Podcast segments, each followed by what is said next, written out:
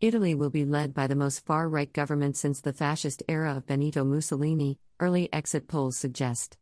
An alliance of far right parties, led by Giorgia Meloni's Brothers of Italy party, whose origins lie in post war fascism, were on track to win between 41 and 45% of the vote in Sunday's general election, according to data from the RAI exit pollster Piepoli. The ultra conservative Brothers of Italy party looks likely to win between 22 and 26% of the vote, with coalition partners the League, led by Matteo Salvini, taking between 8.5 and 12.5%, and Silvio Berlusconi's Forza Italia scoring between 6 and 8% of the vote. As the leader of a far right coalition, Meloni, a 45 year old Eurosceptic firebrand, is now set to become Italy's first female prime minister. Final results are expected early Monday. Meloni's party has seen an astronomical rise in popularity in recent years, having won just 4.5% of the vote in the last elections, in 2018. Their popularity underscores Italy's long standing rejection of mainstream politics, seen most recently with the country's support of anti establishment parties such as the Five Star Movement and Salvini's League. Celebrating the early results on Sunday evening, Salvini said on Twitter, center right in clear advantage both in the House and in the Senate. It will be a long night, but already now I want to say thank you.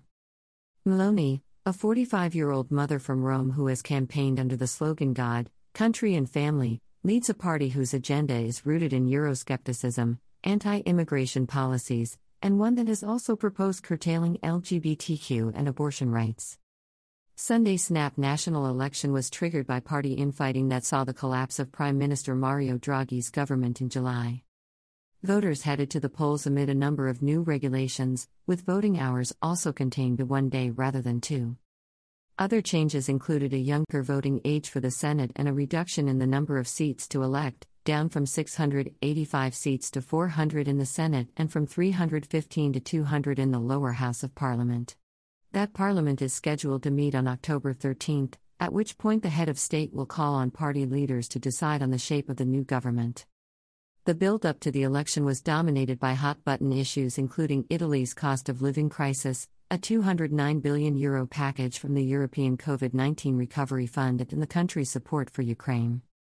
Meloni differs from coalition partner leaders Berlusconi and Salvini on a number of issues, however, including Ukraine, and has no connection to Russian President Vladimir Putin, unlike the pair, who have said they would like to review sanctions against Russia because of their impact on the Italian economy.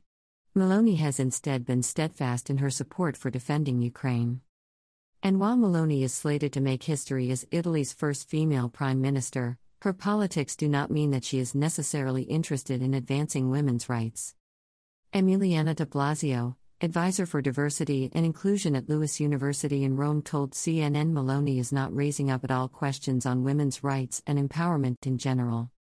Sunday's results come as other far right parties in other European countries have marked recent gains, including the rise in Sweden's anti immigration party, Sweden Democrats, a party with neo Nazi roots, who are expected to play a major role in the new government after winning the second largest share of seats at a general election earlier this month.